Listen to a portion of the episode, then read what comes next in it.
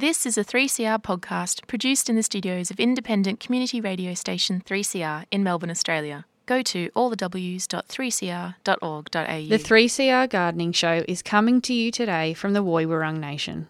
We acknowledge the Wurundjeri people as the traditional owners of this land. We recognise the practices of care and cultivation of the land and waters by the First Peoples and pay our respects to their elders past and present. Wherever you are and wherever you garden, we encourage you to know whose land you're on.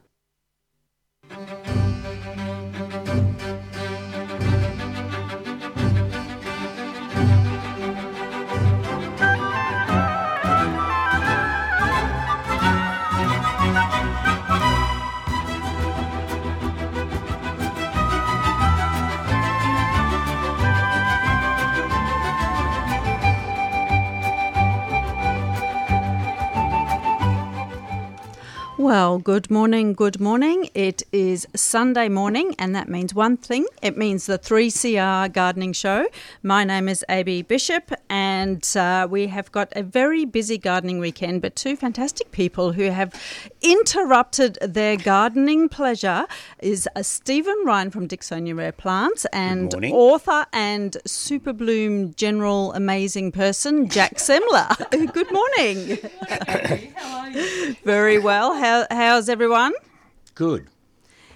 All good? I think. Yes. Yes. Yes, these early mornings, I, it takes me a little while to wake up. I've had a coffee. I should be fine from now on in. Yes, but thank goodness uh, for caffeine. hey? yes, I have to say it's really important stuff. Um, but yes, it's uh, it's been an interesting time over the last week or two. We've had some really weird weather. Mm-hmm. Yes, it has been so strange. Yeah, really strange. I mean, you've, you've had really cold days and then suddenly it'll be 30 degrees and you think, what's this all about? I don't think my plants have worked it out. So it's really, really strange weather. And, and having such warm weather so early is a bit of a worry. Yes, it is a concern, and I Mm. think we can really see that kind of extremes of the El Nino like coming into into play. Like Mm. there's such like just like like for you, Stephen, like just that super hot days Yep. where the plants are like, what the heck's going on? And then we it's followed by days of cold weather. Yeah, it's very strange. It's not helped my sweet corn because I think I sowed it slightly too early, getting sort of excited. So I might have to redo it. Um, and it's the first year I can remember that it's put my bare rooted trees that have not that terribly long ago been potted up, it's put them under stress. So even though the roots can be damp, you know, and I'm watering madly, they're wilting during the day when we get one of those hot days because they haven't developed enough root system under them yet. And it's never happened before. Yes, and I'm I'm seeing this. Actually, Jac, just before you continue, uh, I'm just wondering, can we hear Jac? Uh, Tom, I might get you to pop around onto um, number three. We'll have, sorry, have, I have to move my a forest a little bit. Yes, Stephen has brought a forest in, so we're going to uh, switch Can you look Jac underneath that, Jac? I'll leave that one up there, maybe. Don't mind being in a forest. Yeah, oh dear. All right, here we go. Getting slightly organised here. Um, just make some space. flipping uh, drinks around and can't can't have Jac being without her coffee at this time of morning. All right, here we go. Great. Can you hear me through here now? Yes, we can. Ah, so we you. had an gorgeous. issue with Sorry that mic. that. Ah, there we go. Not sure what was going on there. Um, okie dokie. Yes, Stephen, thank you for moving your Yes, rather large forest that you I don't know brought in. why I do that. I I should just bring in a snippet of everything because nobody can see it. So I don't know why I'm bringing these great big plants. Well, in. we Anyway. appreciate it. Uh, I appreciate it too. It's lovely. Ah, yes, Yes. So yes, so the yes stress on plants at the moment. So it does seem to be a major issue, um, and. Uh, I'm actually, uh, although I'm not stopping people buying plants, I'm advising people to hold them in pots and, and grow them on now because I just think it's that little bit too iffy to be planting still this late in the season. okay, so so nothing. Yeah, no, I'm, I'm not mad keen on planting any uh, major plants at the moment. I just think it's getting too dry too fast. We haven't had a lot of rain, and uh, unless you can concentratedly water and care for it uh, in the establishment phases, um, now is probably not the best time to be planting out. Having said that, and this is my nurseryman coming out in me, uh, obviously, if you see something you want to have, as long as you're systematic and you look after it in the pot, it's often a good idea to buy it when you see it because if you come back later, Oh, not necessarily there. no, and it's happened to me over the years where I've had a fit of uh, economy uh, when, when, when, I, when I've seen something I sort of think I want, uh, and then I think, ah, look, I'll pick that up next time. Yeah. Come back, it's gone. Uh, I remember years ago there was a plant that I'd sort of vaguely knew about, but I'd not seen it for sale anywhere. Uh, believe it or not, a neo-tropical blueberry, um, and I saw it in a nursery up in the Dandenongs, and I thought, oh, I've spent so much money today. This is when I was very young and still trying to uh, make enough money to survive on, and I thought, oh, you know, I better not buy that now. Came back, nursery was closed the next time I came back. So I reckon it took me two years to track that plant down again. Yes, So yeah, so if I can afford it, I buy it and I have it. And then I look after it Yeah. um, because I think you know the best time to buy something is when you see it, Yeah. um, particularly in plants. And I have to say that the array out there is getting poorer and poorer, uh, sadly, uh, in the general industry, both in wholesale and retail. Um, I mean, some of the big wholesalers are growing lots more plants, but they're not growing more varieties.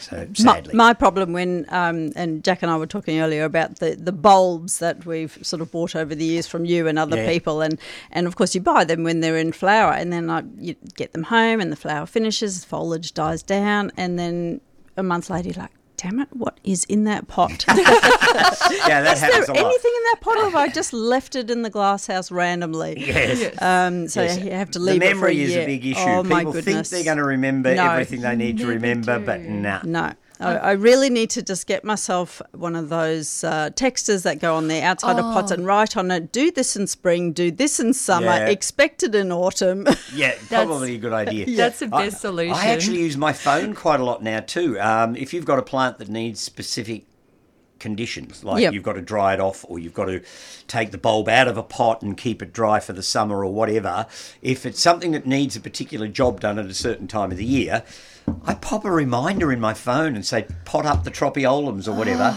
um, You're so organised. no, I'm not. Yes. I don't feel ask, me that organised. ask me to get a litre of milk on the way home and see what happens. Um, so, but I, I'm recommending this to my clients as well. If it's something that does need to be worked on at specific times of the year, just pop something in your phone to remind you that in you know end of February you need to pop that up or whatever, Hmm. uh, and that helps a little bit because our memories are getting worse. I've, I regularly get customers who come in and say, "Now, two years ago I bought that tropaeolum from you, and it's still dry in the shed. Is it all right?" Yeah, so no. I don't think it's our memories are getting worse. I think we've just all got so much on. Yeah, yes, that and so be. much information kind of coming in all Yep. the time in our modern lives. Yes. Thank God we've got our gardens. Yes, yes, yes, yes. So, oh, and um, yeah, it's all very good. We're all busy leading up to Christmas, are we? Oh, Or- yes. there's- And of course, uh, over the next couple of weeks, we'll be getting invitations to different organisations, Christmas parties, and God knows what else. Uh, so it'll all get sort of frenetic and mad as we, you know, head towards the beginning of December. So, uh, And then we all collapse in a heap afterwards. oh God, yes, yes, stuffed full of food we didn't need to eat. I, I have to admit, I do love this time of year, even though it's a bit frantic. Like just having the daylight savings kicking in, where you can have that little Mm. bit of garden time. You're not getting home in the dark. Like you can have a bit of that time in the Yeah. early morning or the early evening where you can just potter around. Like that is bliss. That summer gardening, I just love it. Yeah. So, so thank goodness we've got the light on our side. Well, it's something.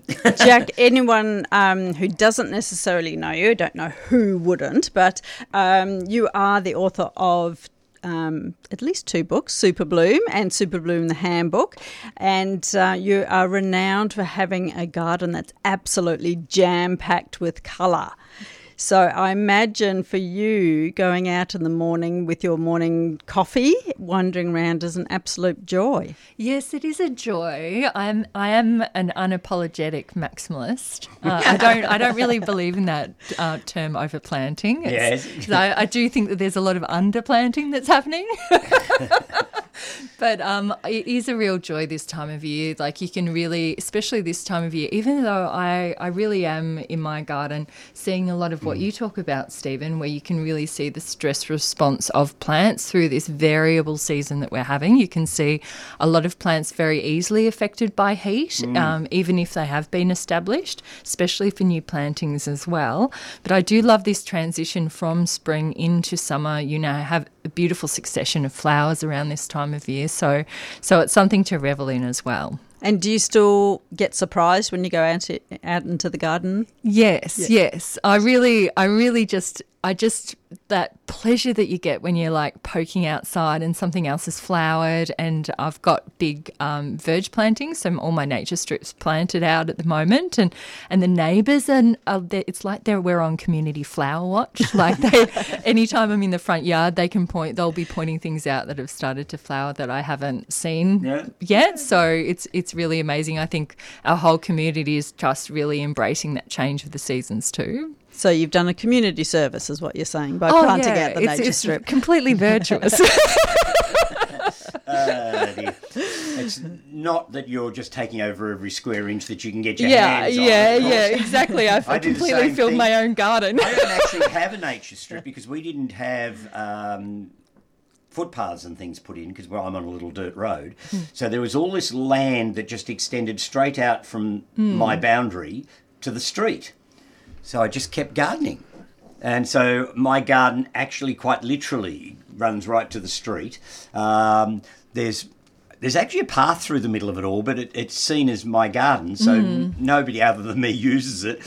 Um, but um, yeah, I just garden all the way through, and it would be interesting to see what would happen if our local council decided that um, they needed to have rules and regulations about what you were going to get mm. away with on nature strips. Mm. They don't seem to have done that thus far, but I would use the laws of precedence if it came to my garden if they mm. decided they wanted to make any changes. yeah, I'm finding that councils are really moving with the times. They're really It's embracing. exactly what I was going to say. Yeah, yeah. Is, yeah. That's been your Yeah, experience too. yeah. AB? more and more councils are saying, "Let's go with the verge gardens. Let's let's get them happening and reducing the red tape a bit." Well, I hope that is the case because I think there's some councils that have almost gone the other way because of public safety things. Uh, there was a garden in a local town, so it was in our shire, um, and this person had spent a lot of money gardening on their nature strip, and it was down a road that hardly anybody walked down. But one of their neighbours decided they didn't like it, and so they dobbed them into the council, and the council made them take the infrastructure away.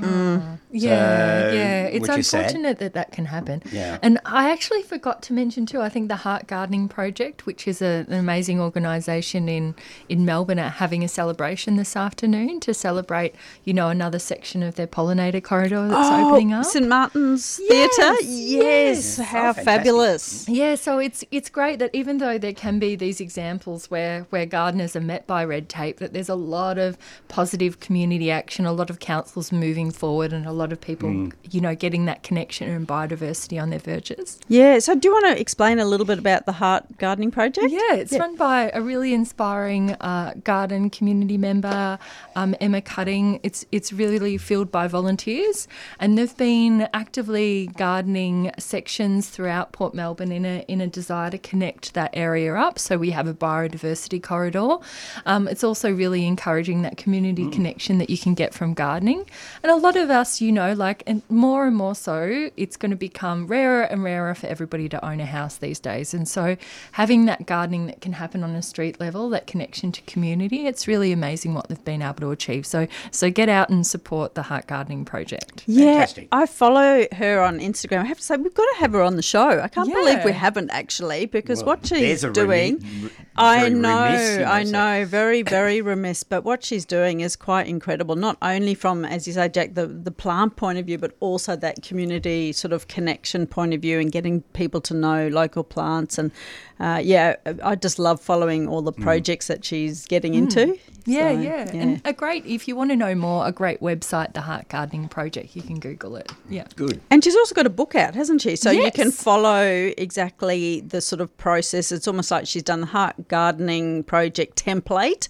for other communities if they want to sort of inspire their fellow community members and uh, start planting up the verge hmm. and, and all those sort of little nooks and hmm. crannies in the community that aren't planted with anything. Yeah, yeah, absolutely. It's sort of like putting guerrilla gardening into a indoor official format, sphere. Yes. Yes. We don't have to sneak around at 10 o'clock at night. Yeah, planting a daffodil. Yes. Yeah. We're out there and proud. Uh, you can tell that we've all done that, can't you? Yeah, yeah. Actually, in my street, not only did I take over the nature strip without even a second thought, but I'm inclined to impose plants on my neighbours. And what I do is I go in and because I'm seen to have some knowledge, I go in and I say, now, a such and such would look really good just there. Oh, and I- here's one. And, and here's one, yeah. And so I donate to the cause, and it just sort of gives me a, you know, they talk about using the borrowed landscape. I actually take it over. yes. Stephen makes the borrowed land. Yeah, that's right, exactly. So yes, so my neighbours have often got plants in their gardens that suit my garden very well. so uh, yeah, so you don't necessarily always have to buy it. You can just sort of take it over by stealth a bit.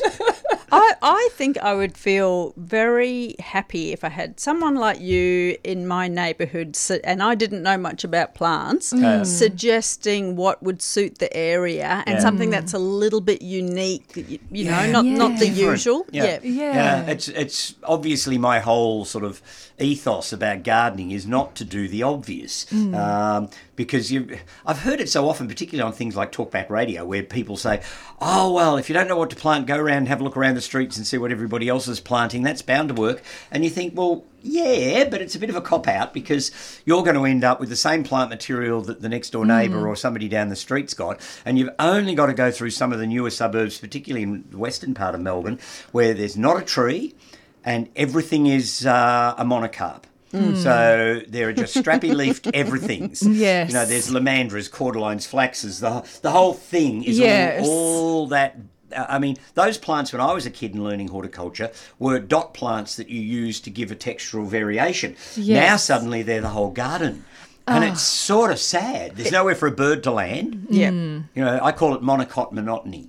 Yeah. I love that. I think we should really move those monocots back to that dot kind of style. That's what it's they should be there Adding for. texture. Yeah. They add robustness to the landscape, Yeah. but there's so much other beauty and wonder that we ah, can Of cultivate. course there is. You know, so yeah, so I just get a bit uh, annoyed by it all, and it doesn't add to the biodiversity. Uh, it's often, in some cases, not really all that um, pollinator and, and animal friendly because a lot of those plants are wind pollinated, so they're not actually adding anything to the pollination thing.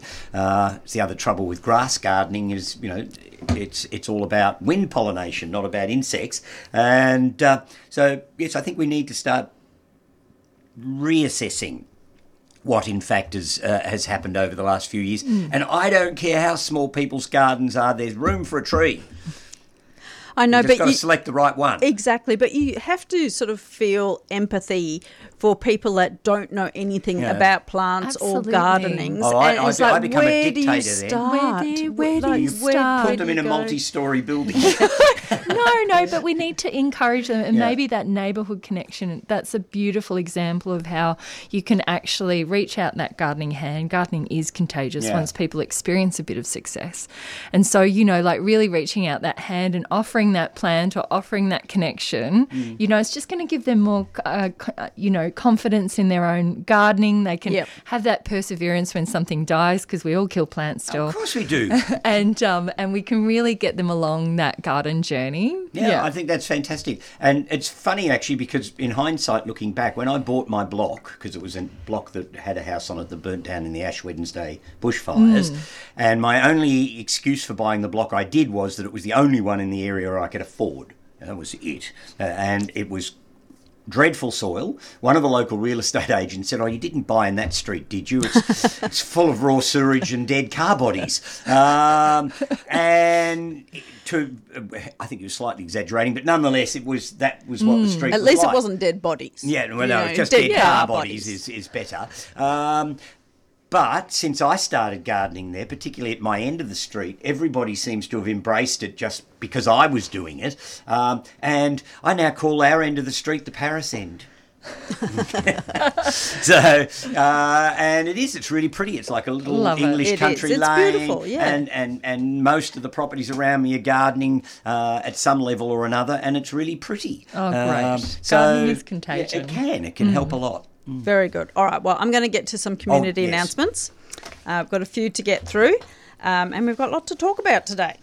Uh, so first of all, the State Rose and Garden Show is on at Werribee. It was on yesterday, and it's on again today. And there's lots of presenters, including me. I'm on at uh, two twenty-five, uh, talking about how to create a mini habitat garden. So you only need a very very small area, and I'm sort of building one on stage, which has been a lot of fun. Um, Chloe Thompson is Yeah. emceeing the event, and uh, Vasili's there. There's Craig Castree, and um, there's oh my goodness, there are so many stalls there, and planty stalls, lots of rose stalls, lots of yummy food stalls, and also um, there's a Newport Lakes uh, Native Nursery and Wyndham Wildlife Gardens is there, so helping people um, if they're wanting to create a little bit of habitat in their garden. So that's the State Rose and Garden Show on at Werribee, and that's a free event, which Yeah, I lovely. always think is very nice. Um, also on is the Yarra Valley Spring Plant Fair and Garden Expo. Well, yes, and today's the last day. Today is the last day, and this is being hosted by Sophie Thomson. And as you can imagine, there's 18 million amazing speakers and um, fantastic great event. It's such a good event. Yeah, it yeah, really, is. really is. Yeah, it's one of those places that if you're keen to become a good gardener, even if you're not yet, there's so much acquired knowledge Yeah. in that place with all the different growers that are there. You can talk about how to grow Vireya rhododendrons or how to grow this or how to grow that. Um, there's at least one really good rare fruit tree grower there. So if you're wanting to grow edible things, um, he can help you a lot with all sorts of obscure and fabulous edibles. So it's a, and and they have food and they have alcohol and they have all sorts of other things going on up there as well. So, And if you want to buy a $600 Thai constellation, you can do that as well. Yes. I still can't get my head around some of those things. Uh, uh, it, it does create interest in horticulture, though, I guess. It does, uh, yeah. In its Yeah. own way. But Yeah. yes, if I could charge $600 for most of the things I had at the nursery, I'd be laughing. You would, you Uh, would. But anyhow. All right, so that's the Yarra Valley Plant Fair. That's um, on in um, oh, now I've forgotten the address. Uh, it's Um, Quayle, Quayle Road, Road Wandin, and Wandin, it's Q. U A Y L E. That's right. Thank So- you, Stephen. And it's fifteen dollars for entry, thirteen dollar concession. A couple's pass is twenty nine dollars. Um, children under fourteen are free. Uh, so that's Yarra Valley Plant Fair. Uh, Open Gardens Victoria uh, have got an Open Garden on next weekend, and we've got a double pass available for this one. Uh, so if you want to give us a buzz on 9419 8377. So it's in Malmesbury. It's called Melrose. Jac is shaking. uh, She's nodding her head Yeah. vigorously. And this so is the last time Melrose will be open too because they've sold. Yes. Uh, or selling. I can't remember what, but uh, they're moving up to Castlemaine. And so this is their last opening. So this is your final chance to have a look at the garden. I mean, new owners may or may not be I know in it's always a worry, isn't it? Yeah, yeah. So it's at 33 Clowes Street in Malmesbury. Melrose has been described as an enchanting space that blurs the line between the productive and purely ornamental. A gardener's garden, and as having a wonderful choice of plants. It has been observed that it's hard to say what kind of garden Melrose is. It cannot readily be categorised. There is a strong Mediterranean theme, dry climate plantings, elements of cottage gardens, and extensive use of productive plants in an ornamental context, and a mix of formality and informality. There are eclectic plantings, winding paths, and a new discovery around every corner. And Jac and Stephen are nodding vigorously here in the studio, obviously agreeing. It's beautiful. Am I underselling it? it is. It is a really excellent example of dry, dry summer gardening. If mm. especially if you're working in that region, like our climate, we are going to experience more El Nino seasons going forward.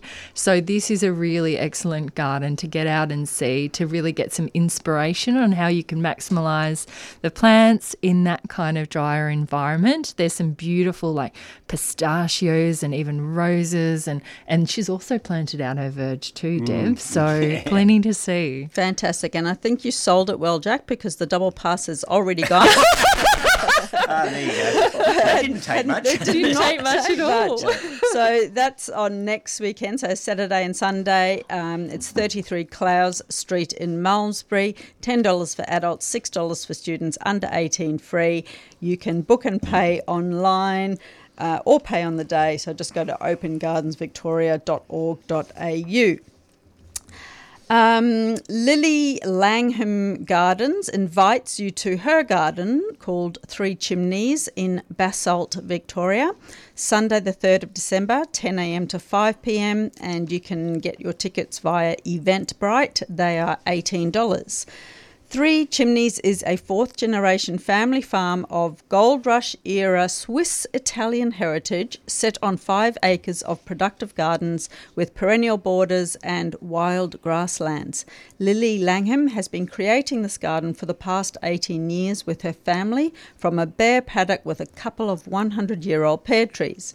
See Lily Langham's garden in the making, plus her established gardens and her artwork inspired from them. Plant stalls with plants propagated by Lily. Uh, Natasha Morgan will be selling her famous syrups and cold refreshments. There'll be tea, coffee, and cake, and they have a special guest there. Jac Semmler, who is everywhere at the moment, will be signing her latest book, Super Bloom. So another gardener you obviously know, Jac. Yes, I, I actually it was it was a real privilege to feature Lily um, as one of our garden makers in the first Super Bloom. But I have to say, this garden is just so full of heart and soul. And Lily, like many of our gardeners, you know, she started off in fine art. She's a sculptor, and you can really see that way that her craft and her practice has traveled into her garden and into the surrounding landscape as well. It is it is just one of those gardens you go to and you just feel like your heart explode a bit. You feel like it's a real as a country girl, for me it's like that, you know, coming home to that country or that more modern interpretation of a country garden. It is really gorgeous. And Lily and Natasha have got together to organise this by themselves. So good on them. Get behind them and come and see this glorious garden. All right, so that's the Lily Langham Gardens, and uh, you can hop online and just Google that. That's what I did to get information. Uh, it's called Three Chimneys, and it's in Basalt, Victoria, on Sunday, the 3rd of December from 10 till 5. Um, before we come back to yours, Stephen, I just want to um, mention a tour that has been taken by Chloe Thompson through Travelrite and it's an autumn garden tour to Britain and Ireland, including the Wisley Flower Show. Now, it's not on until the 3rd to the 22nd of September, but we, we know people like to sort of uh, get on top of where they're going and what tours You they're need to doing, plan etc. well you need to like plan. that, yeah. And I have to say, it's um, I've, I've got the information flyer on it, and it is absolutely jam packed with all the different gardens that they're going to. And and the different shows. So that is the Chloe Thompson Autumn Garden Tour to Britain and Ireland, including the Wisley Flower Show, September next year through Travelrite. Okie dokie, Stephen. Let's right. get on to All right, your a couple of things I'd like to mention. Actually, speaking of Chloe's too, I probably should throw in a, a plug for my own tours. Um, and mine is one of mine sooner than that. uh, if anybody wants to go to Madeira and the Azores, Yes, I do. I am doing that next next year in May, um, and seriously looking forward to it. It should be fantastic fun, and it's sort of slightly sort of offbeat place to go. So it's a little bit different and interesting. It's Portuguese. It's out in the middle of the ocean. Um, it's got a wonderful endemic flora uh, on both the Azores and Madeiran Islands, and. Um, that should be great fun. It's May next year. It's about 19 days long. If you want to find out more about it, go on to the ASA Tours website. So that's Australian Studying Abroad. But if you just type in ASA Tours, it should come up. And you can go through and look at all their different tours they've got coming up. And looking well into the future, well, actually, no, looking a bit closer to time, I also am holding a, an autumn garden uh, tour up in the Macedon Ranges for the same company, and that's a four-day tour in April, um, and uh, it's the week just after the autumn festival up at Wandin. So I go up and I do the autumn festival, and then I go and catch my tour group on the Monday morning, and off I go. That's a bit Uh, silly. Yeah, it is a bit silly, but anyhow, it seems to be the way it works. So we've got that coming up, and it's also with ASA. And for those who are looking further into the future, uh, and sometimes it pays to book well in advance anyway, uh, I'm doing Normandy and Brittany again in 2025. So they're the tours I've got over the next couple of years, and I know we're taking bookings already for all of them, and uh, there's plenty of space left, I think, on all of them at the moment, but it is slowly building up. So um, I'm hoping certainly the Madeiran one and the Mount Macedon one I'm hoping will be full by a little after Christmas at the latest. So if you want to come on board, you better go and have a look at that straight away. And we talked about open gardens. Well, I've got mine open coming up in uh, December, so the 2nd and 3rd of December. I think it's the last opening for the scheme for the year. Um, and I'm opening with my mate round the corner, uh, Dale, whose garden called Calum will be open. It's about three or four minutes' drive from my place, so we're quite close by.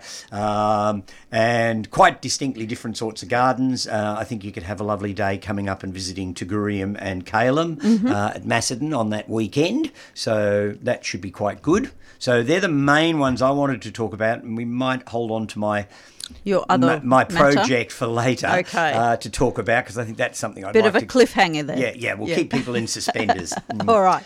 Um, I just want to read out a text that's come through. Jac's positive gardening energy is exactly what we need on a Sunday morning. She also has the most soothing voice. Could there be Ooh. a Super Bloom audio version in the works? ah, here we go. so sweet. I'm blushing. You can't see it.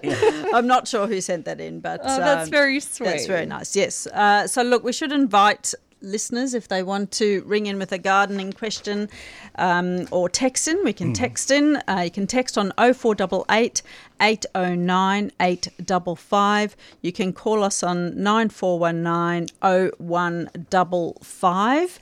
And uh, I'm AB Bishop and I'm in the studio with Stephen Ryan and Jac Semmler. So, what are we going to talk about, guys? We're talking about plants. Ah, well, let's start with a so couple many. just to just to get people sort of Yes. excited, Yes. and we might as well get rid of that one that's sitting up above you there, Oh, AB, like uh, about to engulf you. Could you bring in a bigger one next time? Yeah, I'll, I'll see what, I'll see what I can do. Um, this plant fascinates me, and I think it's one of those things that um, uh, has been hiding in uh, obscurity for far too long. Uh, it's a plant called Actinidia.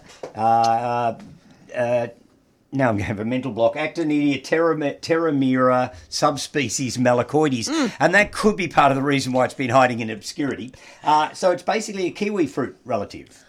So it's related to the classical edible kiwi fruit, which I still prefer to call a Chinese gooseberry. But anyhow, uh, the New Zealanders taking um taking over a plant that's not theirs. Uh, but this one's a highly ornamental one, and it does something really weird. And I don't actually know why it does it. And there's a couple of different species in this genus that do do it, and that is that. Randomly, it will throw leaves that are Oh, half wow. white and half green. Looks like in- spray painted yeah, them. it does. It look or dip them in something, and sometimes the whole leaf will be white.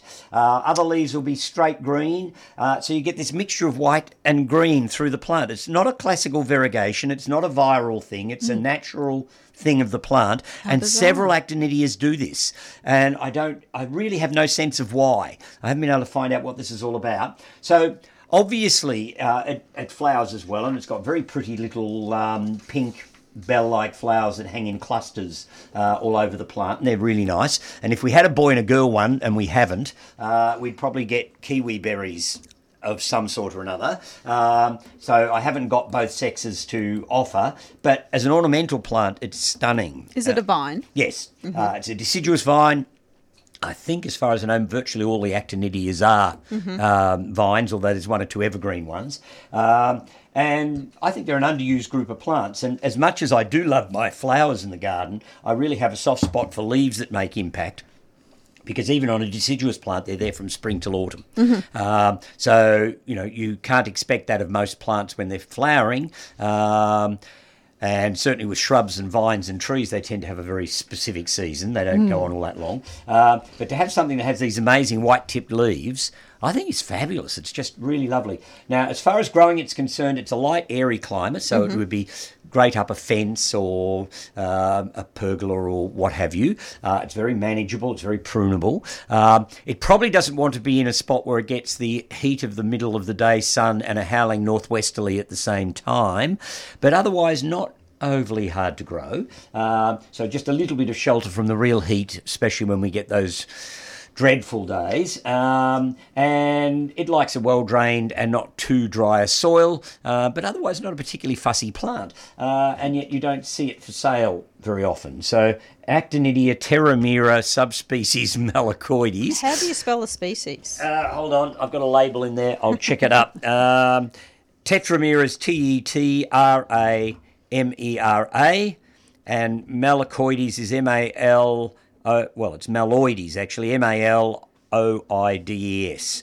So, so it's an actinidia, a, a kiwi fruit relative, and it is a very underutilized genus. There are some really beautiful plants. I've got another one at the nursery that does this white tip thing, but it has big round leaves. Um, uh, Actinidia polygama, and the former I've got one called Vera's Pride, and I'm not quite sure who Vera was, um, but it has lovely white tips to the leaves, and it has clusters of white flowers, and uh, so yeah, there's some really interesting things out there. That So when you say it's well behaved, what, what's its well, it's not, it's not a habits and- strangly sort of vine. It's it's a light, airy vine. Uh, it climbs by twining, Mm-hmm. uh, so you need something for it to twine round. Um, and it doesn't get heavy. It's not like a wisteria or something like that that becomes really big and, and, and butch and hairy. Hairy. So that's not what I meant to say. Uh, I think I meant to say sort of solid and woody. Mm-hmm. Um, so it's a light climber. And if you had a respectably solid little tree or something, you could actually grow it up Okay. through a tree and Yep. it would look lovely. So as a I've always got this thing about if I've got a shrub or a tree in the garden, if it could support something else, it often does. Hmm. Because I see that as paying the space paying its way. Yeah. So if I can get two plants taking up the same space, why not indeed? Exactly. So, exactly. I think I, I don't think Jac will would need any convincing think on that one. yeah, More layers the the better. page, yes. So yes, I often marry up a climber with a plant, Mm-hmm. and people go, "Oh, isn't it going to str- uh, strangle the plant?" And you say, "Well." I guess there's always the chance that uh, some climber I put in might strangle the plant, but aren't the two of them together far more interesting than the one on its own? Uh, and I get far more value. And if you do marry the right climber with the right host, um, then they can often cohabitate for years. Um, and I guess the other thing people need to remember is that there are no fences, pergolas, or walls in nature. Where do climbers grow usually? Up other plants. Up other plants, Ex- yes. Exactly. So Yep. that's the way they grow in nature. Um, and sometimes the climate can be even more important than the host. Sometimes you can have a sort of a boring tree. Hmm. And you whack a wisteria up through it or something, and suddenly you've got a feature. Um, and even if long term uh, it strangles the tree, does it really matter? I think people get too carried away with some of these things. I mean, all plants have a lifespan. So at some point or another, they're going to die, uh, whether they be an annual, a biennial, a monocarp, or a, a perennial. Uh, everything will eventually die. But if you're, I've created a, a really good effect in the garden by putting two plants together like that. I don't care. I just clean up the mess at the end of the whole exercise and start again with something else. And each plant shines at its own time anyway, doesn't it? So, Exactly. yeah, especially if you're clever like Stephen, because Well- you can plant plants that flower at different You times. You can, although occasionally it's quite fun to plant a climber through something that flowers at the same time as the host And plant. as confuse well. people. Oh, I had uh, I mentioned tropaeolums before because they're a, a perennial. Um, tuber producing plant. And there's one called tropaeolum tricolor that gets little red Mm. black and yellow flowers which is cute as and it flowers in the late winter. And at one stage i had a species rose in the garden called canary bird. Well not species but an early hybrid. And it just has big long arching stems and little single yellow flowers on it. And it's one of the first roses to come in flower in the early spring. And i had this tropaeolum growing up through it and with the little red, black, and, ye- and yellow flowers, with the yellow flowers of the uh, rose, it was sublime. It was Stunning. just gorgeous. Yeah. Um, very sad the rose died, actually. But anyhow, things happen. Um, so yes, look at climbers in a new light. They're not just to hide the shed, although I do have to say why people have ugly sheds. I've got no idea. Um, if you've got a nice shed, you don't have to hide it.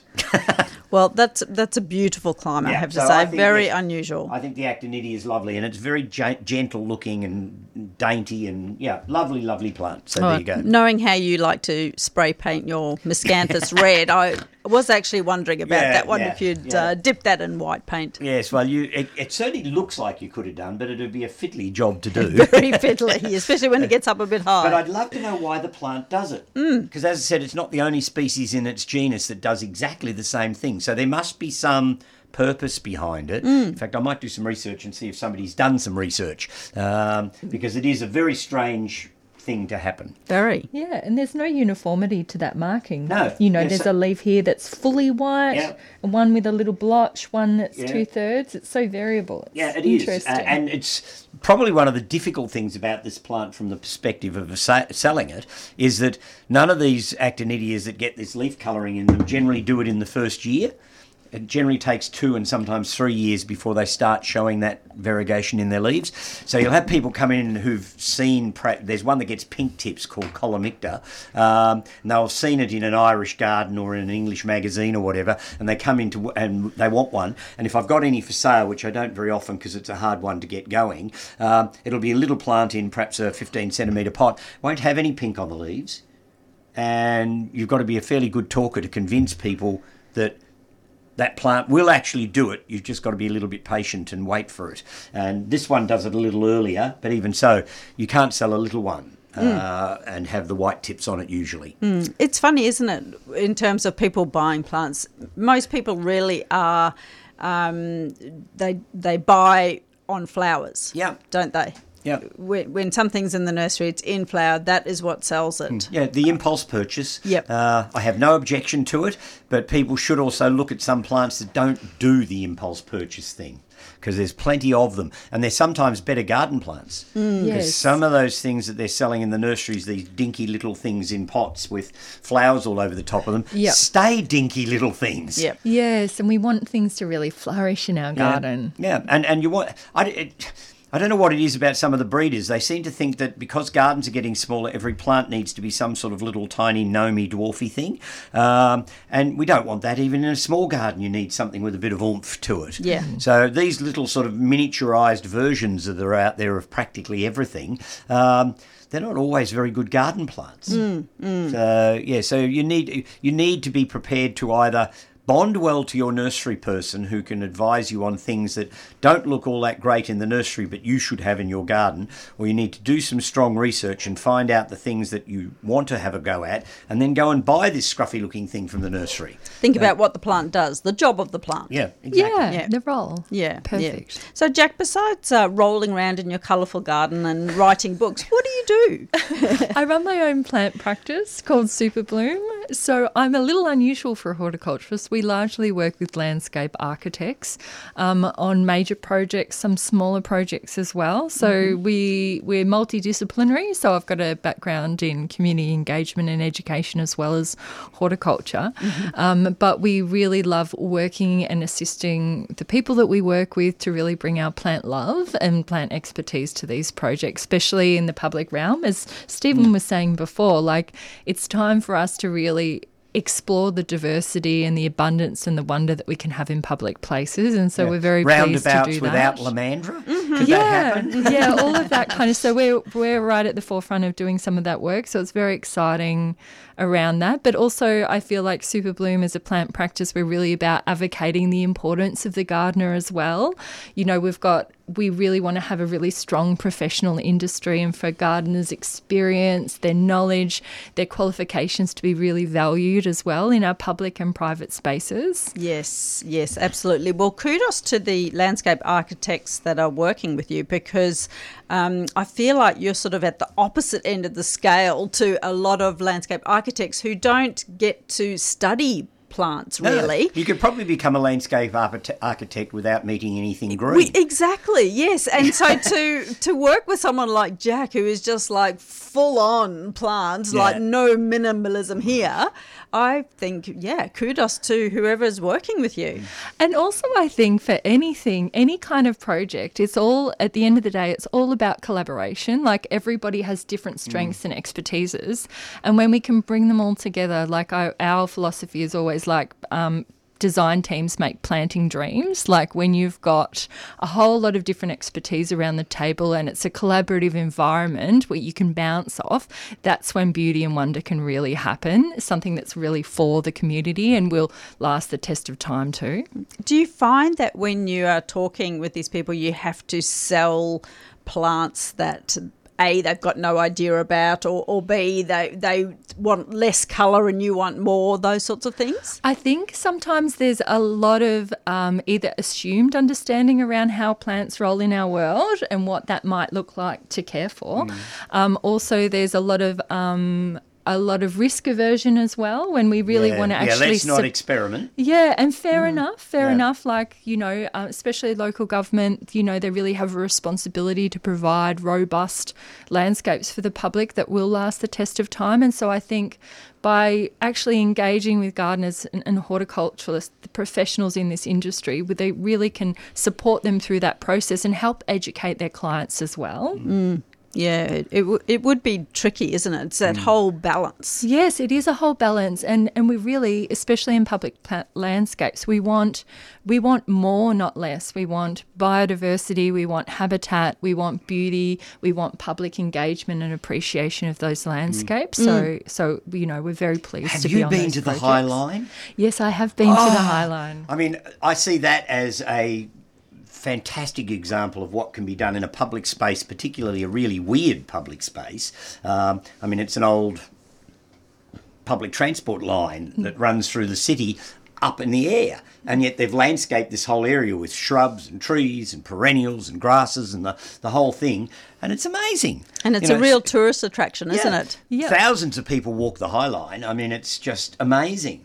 Yeah, Pete uh, was very lucky. I did a big study trip earlier in this year, so you know, to California, to Yeah. Oregon, to to New York, as well as going to the UK to talk to gardeners that are actually caring for Mm. these landscapes, because the design is very important, but then the management of these Yeah. landscapes. These landscapes progress and they evolve as well, and you know, they've got amazing dedicated gardeners that work Yeah. on the High Line with years of experience, and you can really see that Oh, you can see it. Mm. gardens flourish through that that role of the gardener as part of it too. Mm. Yeah, and we were talking earlier, Jac, about uh, management versus maintenance. Because I was saying to you, so let's have a chat about um, the maintenance of your incredible gardens. And Jac was like, well, I like to use the term management. so I want to And I have to what say, is I'm the on board with you there too. My garden is is very unstructured. Uh, and so when people come into the garden, I mean, it's got paths and things, but it's not a seriously landscaped garden. There's no hard edges. There's uh, there's uh, you know there's no Corten steel, uh, and I regularly get people who come in and they go, "Oh, your garden's fabulous. I love your garden." And you go, "Ooh," and you all puff up, and I say, "It must be so easy to live in a garden like this that doesn't require any maintenance." And I think I'm forever out there tweaking, fiddling, and, and playing with it to manage the the plant material that's there because I overplant Debilio. So you've got to you when you do that, you've got to manage the plant material. Otherwise, one big thug will swamp everything else out. Um, and so it's actually quite a complex garden to manage because there's so many different levels and all sorts of things going on all the time, um, and self seeders popping up all over the place, and you know it, it's it's really one of those gardens. It's actually quite complex to manage, and um, pe- because it doesn't look like it's managed in some ways, I can sort of get it uh, why uh, somebody would come in and say, "Oh, this must be lovely," because you mustn't have anything to do. Um, I even had a lady once who spent hours wandering around the garden. I thought I was going to have to throw her out in the end. It was getting so late. And she came up to me and she said, I just love your garden. It's such a peaceful lovely place to be. Can I send my garden around so that he can copy it? and I thought, well, no, you can't. I mean, it's taken me 30 years to create this. This is a process, not a product. Mm. So, you know, it evolves and changes all the time. You know, I've pulled out plants, I've had plants die, I've tried other things. The whole thing is a Uh, emotion. It's happening all the time. It's not it's not a finished product, so you can't do that. And our listeners that are tuning in today, they would know that plants are dynamic, they're not static, mm. and that gardens evolve over time. We want them to evolve over time, like you said before, mm. Stephen. Like plants have life cycles, things die, things seed. You know, there's all these kind of different systems and processes. And so instead of just looking at a garden in terms of tasks, like I need to chop that and mow that, we actually want to like bring high skill horticulture to these spaces, like what mm. you're describing, where you have that curation of the mm. space. So you're mm. making decisions all the time. It's actually quite an intellectual process where you're where you're predicting and you're you know making all of this vision into the future and then designing your tasks that you undertake in the garden around where you want that garden to get to. Its response to the seasons. There's a lot of complexity to them. And we want complexity in our public landscapes in our gardens. That's where habitat happens. That's where wonder happens. And so we are really advocating um, a change of terminology because when we say maintenance it often Oh, yes. may it will People make over. yeah but it also makes it it makes it think like you're painting a wall and Yeah. like there's all of this other kind of inbuilt knowledge that goes into caring for plants and actually does verging off into a slightly different direction. It also, um, I find the idea of historical gardens being poured into aspic uh, and kept trying to keep them static an absolute nonsense. Uh, and I've had quite a few interesting discussions with people from different heritage groups and what have you about some of our old heritage gardens up at Mount Macedon, for instance' sake. Uh, I remember being in the garden with some people from Heritage Victoria one day in one of the big gardens up there, and I'd actually sold a tree to one of the previous owners that was starting to become quite a, a lovely tree, and it was a metasequoia, the dawn redwood from China, and they said, "Well, that'll have to go." And I said, "I beg your pardon." They said, "But it was only discovered in 1945." And I said, but it's growing right next to a larch, which was a European tree, which was also a deciduous conifer. They both blend into the garden superbly. And if the original owner had had M- Metasequoia available, they would have bought it. Um, because all those gardens up there were all about collecting and being acquisitive and you know and, and trying to gazump the neighbours and all that sort of thing. So it was it, it was about collecting, and so those gardens shouldn't be kept in an era. You should in fact keep collecting, and as long as you're putting things into it that visually work in the space. Why shouldn't you plant a new hybrid rhododendron or a dawn redwood or a whatever that wasn't authentic? And in fact, I just did a YouTube video that came up this week on one of our big gardens up there, Duneira, and they've got an elm avenue, which is lovely, but it's some of them are senescing, uh, and they've gone to the effort to repropagate elm to replace the senescing trees. But what happens if Dutch elm disease gets in? Yeah, exactly. And we need to have resilience in our gardens, in mm. our landscapes, especially in a changing climate. Yeah. Some of these species, unfortunately, won't be able to survive in the places that they're currently planted. Exactly. So you have to look forward and say, all right, well, what can we do that nods to the history of the place but isn't locked into some historical date? Mm. Uh, I mean, there's a garden up on Mount Macedon that's uh, a tree covered, dark, foresty garden now, which is lovely. Uh, but if you wanted to take it back to what it was in 1870, you'd have to cut all the trees down and plant 30,000 annuals a year because that's what they did. Mm-hmm. And so it's a completely different garden, and you couldn't take it back to anything like its original form.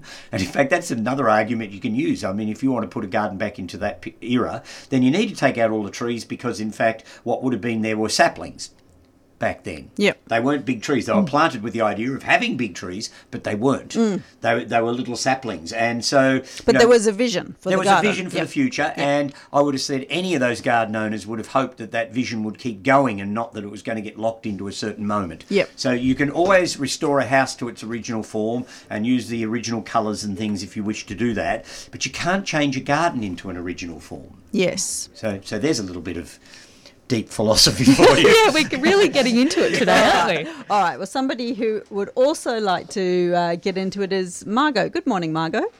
Good, Good morning. team. Hello. Hello. Uh, I just wanted to comment. Uh, my daughter's just finished landscape architecture degree, Oh, fantastic. and she's got a first job, and she's completely bored because the only thing she's allowed to do, this firm, by the way, makes all its um, money from just working with developers on new um, estates oh, yes. and her little job as the newbie is to find the spots available along the nature strips to be able to plant a tree. Yes. Now, after all the services have gone in, you can imagine there's water, power, gas, you know, whatever's going across the nature strip. There's not a lot of room left. So often she's only got one metre to plant a tree. Oh goodness. And and then, you know, the same tree goes in front of all the different houses along the street. So she's completely bored and frustrated. Oh look, she'll find a better job soon. yeah, that's right. But isn't it? It just goes to show the lack of thought. She said, if only they allowed them to do the, the landscape plan before the services put their bits in, yeah. Yes. they could do a whole lot of different things and plant different trees. But That- yeah, they've got to find narrow trees and you know small ah. root systems and all that sort of stuff. And if anything like the pandemic has taught us, it's like the value of having those green spaces. That's that's really where developers mm. should be looking to. That's what's going to make that development really appealing over A time. And nature strip should be nature. Mm. Yeah. So yeah, actually, good thinking. so there's so much more advantage in developers actually rethinking the use of green space and the use of mm. nature and use of gardens in those developments as well. So all the best for her. She does have an important role, but even if it's a tiny little pocket, that's a pocket that we can have plants in rather than no plants at all. So so all our like flower power to her to keep mm. going and to, Yeah. to do her Yeah, She's best got to the fight industry. through the initial stages of her career, I think. Yes, and, and I mean, she has Yeah. been brought up in an environment, uh, Margot, where she's surrounded by plants. So, Exactly. Yes, yeah, Mum's got Good on something to say you. about this as well. Yes. speaking of uh, plants, how's your garden going, Margot? it's going very well, and um, I think maybe before this sort of drought season sort of gets going, I might open it next year. So um, Oh, well, you've put it out there now. It's Yeah, all over. It's too late now, Margot. It is it is a glorious thing, I think, opening your garden. Oh, I like, love it. It just you meet all these other plant people. It's just it's a nice day out, isn't yeah, it? it is. And, yeah. of, and of course, from the a garden owner's perspective, it pushes you to get the garden looking as good as you can for the opening. So you can sit back and, and be full of virtue after the opening because you've done everything. And I yeah, love that. Stephen, Yeah. I think that's exactly my feeling. Before I get too old, I just want to have it all done once. Yeah, yeah, yeah. Look, I, I'm with you on that, that's the Margot. I think that's a great thing to work towards.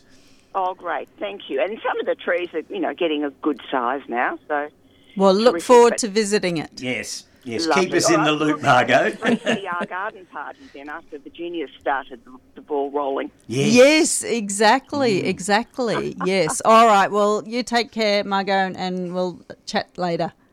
Okay, thanks, team. All right. Bye. Bye, bye, bye. All right, and let's go to Jill. Good morning, Jill. Good morning, panel. Um, a great show as always, and lovely to hear from Margot, who's always got such interesting things to say. She does. yes. A couple of things. Uh, first of all, a little bit of boasting. I, you know, I've got a new garden in the front garden, and it is going gangbusters. Oh Uh, yay! Good. which is just fabulous. Um, my Verbena bonariensis, I, I got a bit carried away and planted 15 of those. Well, that's I- all right. You'll have 55 of them next year. yes, I already, already, even though the garden's only a year, I can see them seeding around. And Yeah. all, but and I, would seen them at Heronswood and thought, oh, they look so ethereal um, and lovely, and they don't take up much space. I will just dot them through the other plants. Well, mine are three metres tall. I Yes. kid you not. Yeah, but And actually, mine about- at home is really tall this year, taller than I remember it ever being. Ever, yeah, and a metre and a half across, they've swamped a lot of the neighbours that I thought they were going to grow ethereally through. Oh dear. Oh well. but but you know, fantastic. The um, but the one of the issues that I just have this week is the garden has been absolutely filled with cabbage white butterflies. They're everywhere. Yeah, same I actually here. put something up on my social media the other day. I've got a, a one of those giant biennial echiums, Echium pininana, in the garden Oh, at the nursery, gorgeous. and it's about three or four meters tall, and it's in full bloom. And the whole plant was covered in cabbage white butterflies and and bees the other Yep. day. So I took a little video of it. I sort of ran the video up the tree, and I've had oodles of contact uh, contacts from people going, "Wow!" Uh, with all these white butterflies flying over this blue tower. Um, they're everywhere this year, which probably means we're going to struggle to grow any brassicas this year. I would, Well, I was going to say yes. I keep telling myself, "Oh, look, they are pretty. They are pretty." I counted well over seventy in Hmm. the in the front garden alone, um, and then I keep thinking, "The caterpillars, the caterpillars." uh, nothing we can do about it, I guess. No, Um, well, you can't have a butterfly without a caterpillar. So it's all yeah, but part of the thing. But, but I don't think the cabbage whites are that pretty anyway. Oh, I- yes, I they want- are. I yeah, want- they're, they're want sweet. native- Look, I, I don't want like their caterpillars, ones. but anyhow. I, well, my, well, I've got you know I've got a few admiral butterflies and and um, the beautiful um, citrus uh, Dainty swallowtail. swallowtail. Beautiful. I'm waiting for my Gorgeous. monarchs to come back again this year because I planted some Asclepias in the garden at home about four or five years ago with the idea that I might attract uh, monarch butterflies, which originate in America. But as the planters Yes. moved into Australia, the, the butterflies come with it, which is bizarre. Yes. And Matthew and I were doing a YouTube video on plants that you put in to attract different animals, specific plants that you put in for specific animals. And I had the audacity to talk about planting a gum tree to attract a koala. Um, and I also talked about my Asclepias, and it was just coming into flower. And I said to Matthew, Now I've planted these for the monarch butterflies. I haven't seen them yet. And one flew past. Oh, perfect. We caught it on film. Matthew wasn't sure we could use it because he thought he might have used an expletive just as the as the butterfly went past. Uh, but it, it turned out it didn't. Um, and yeah, uh, I regularly now get monarch butterflies in the garden because I've planted a specific plant that they love. Uh, they do tend to make the Asclepias look pretty scruffy by the end of the season because of their caterpillars, but that's all right. Yeah, it's a small price to pay. I think Uh, it is, Yes, yeah. Uh, actually, the only ones I do resent are the cabbage whites. Yeah. Um, and look, the other, but the other thing I do have a problem with, I've I've I've tried to make this garden as wildlife friendly as possible. I've done a huge variety of you know plants and trees and grasses and things. Um, well, obviously grasses are a plant, um, but the la- uh, I'm finding that the ponds, because they're in full sun, are developing huge amounts of string algae, and I just wondered if any of you might have some possible solutions because it's such a pity. I've How, got how deep are your ponds? uh, one and a half meters. Oh, so they're a reasonable depth, yeah. Oh yeah, yeah. Do you have Uh, many plants in them? I do. I have uh, uh, uh, big pots of uh, Iris chemiferae, which I had last year and didn't get the string algae, so I don't quite know why it's developed so much this year. It's a bit and more also sun. the and the milfoil and and things. And I've got a couple of water lilies, but I'm thinking I love looking out on particularly the big pond from the house at the water, but I'm thinking I might have to get cover it in water lily leaves just to stop so much Yeah, water, some sort of surface plant will do that. Actually, water hawthorn's another thing you should look at, Aponogeton. Water hawthorn. Hang on, just write that down.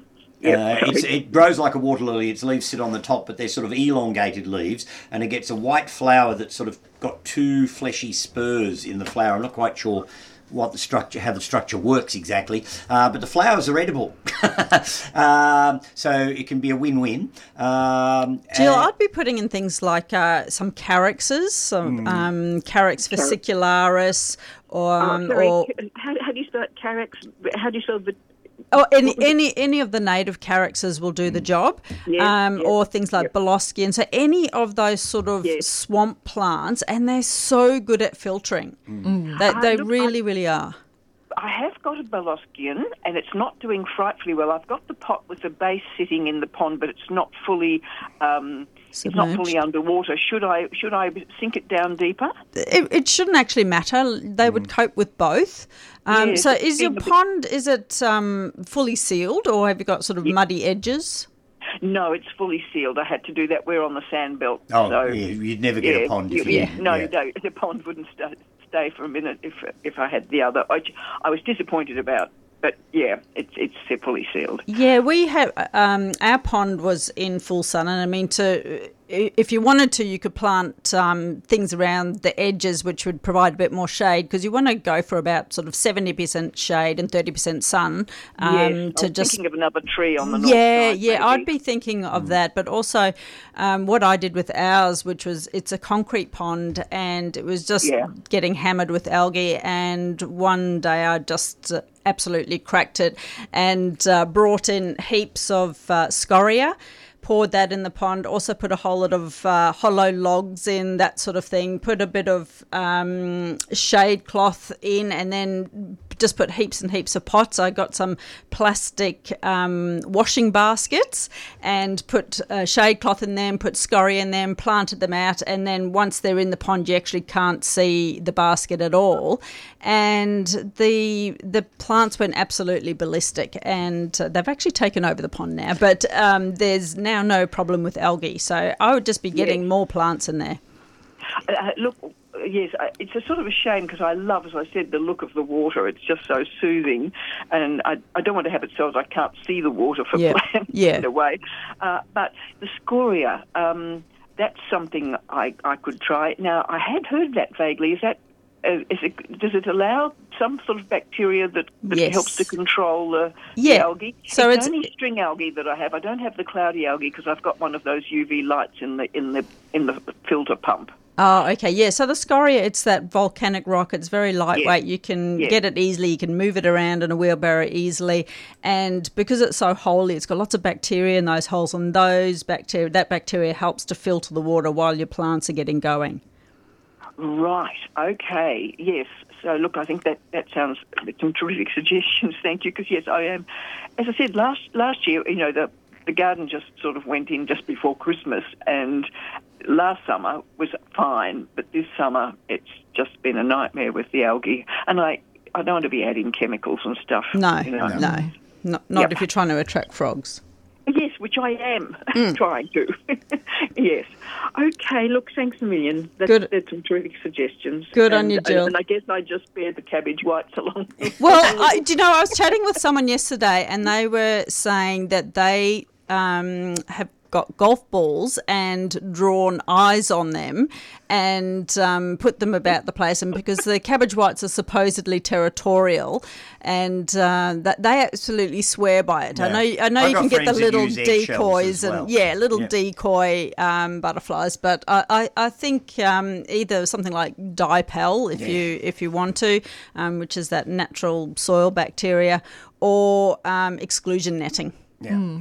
yeah. Is the way to go. Yes. Yes, festoon the garden. Yes. Well, I'm, I mean, one thing about the, the um, my massive Verbena bonariensis, I can't imagine any caterpillar having much fun on them.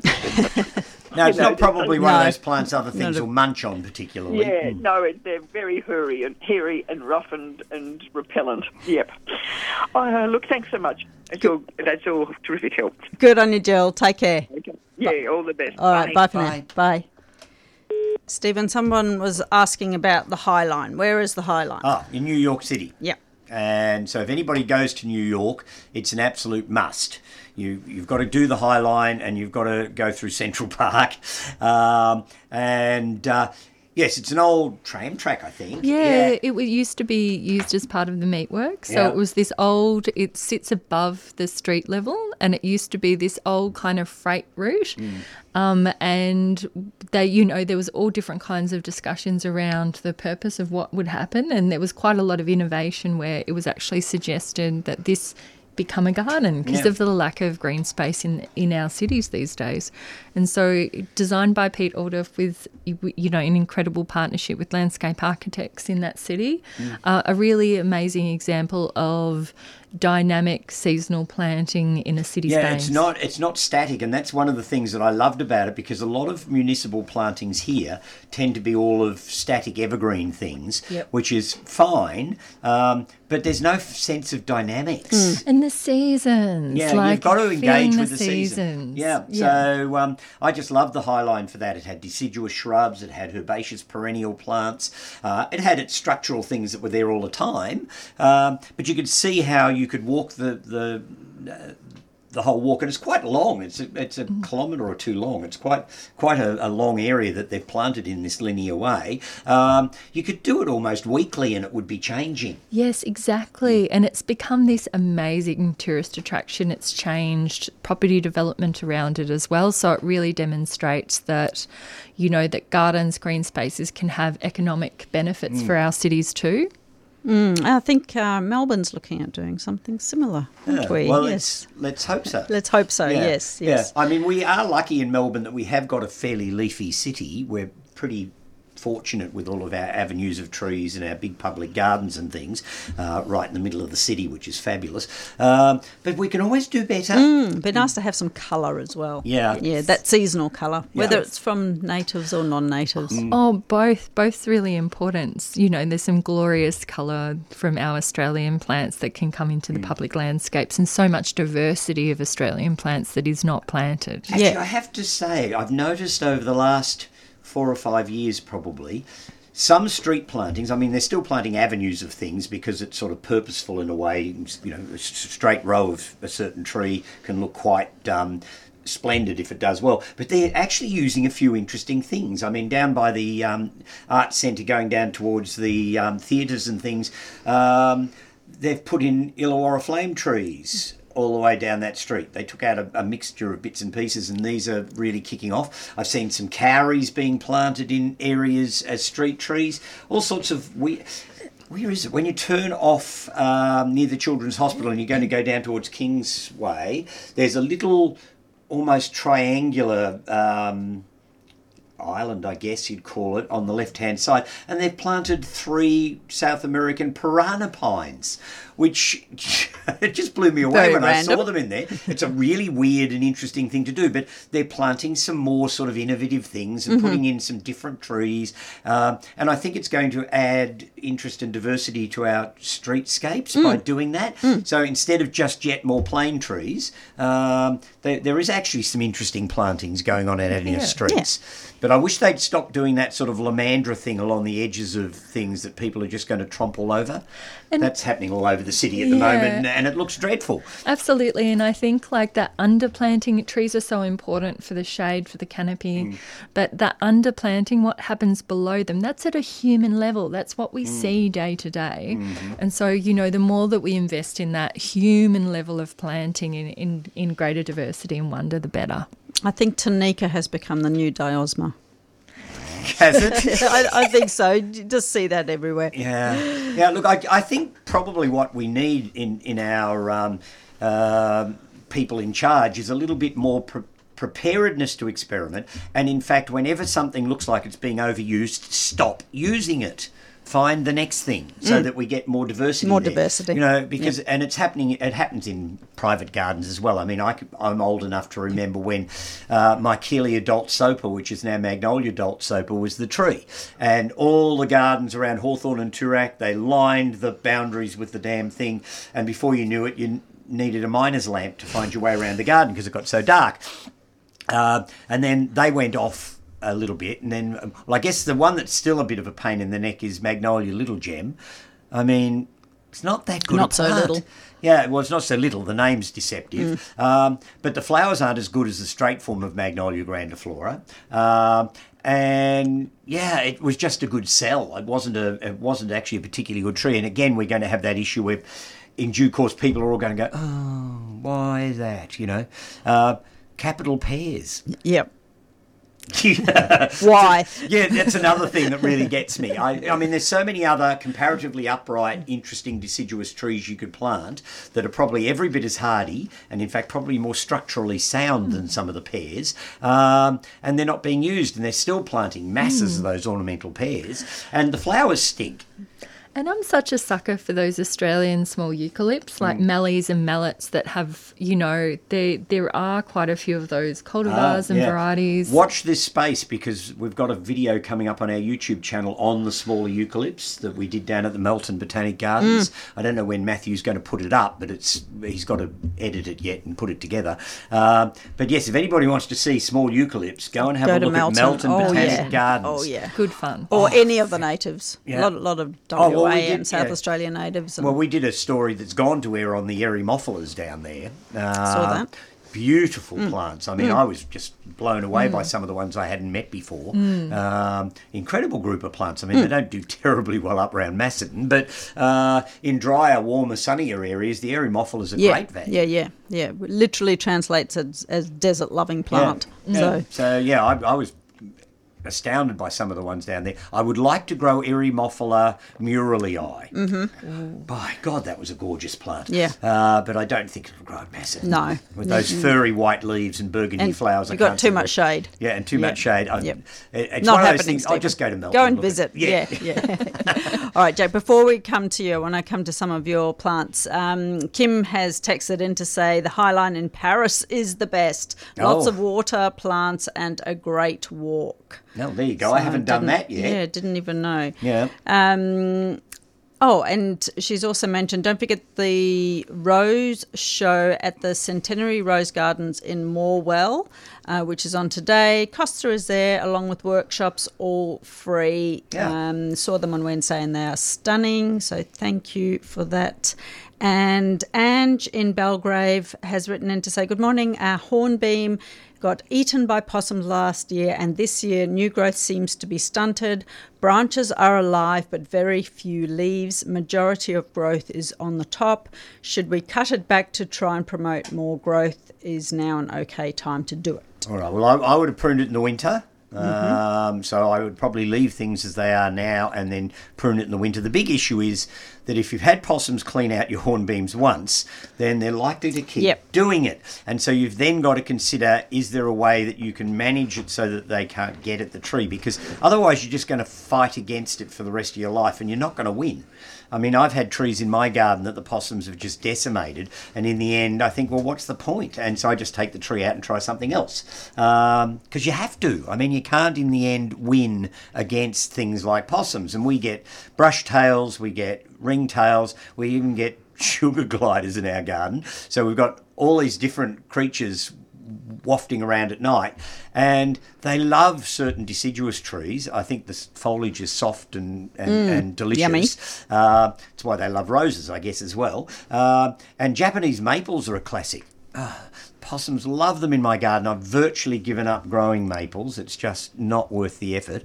Uh, I was happy to let the roses go in some ways.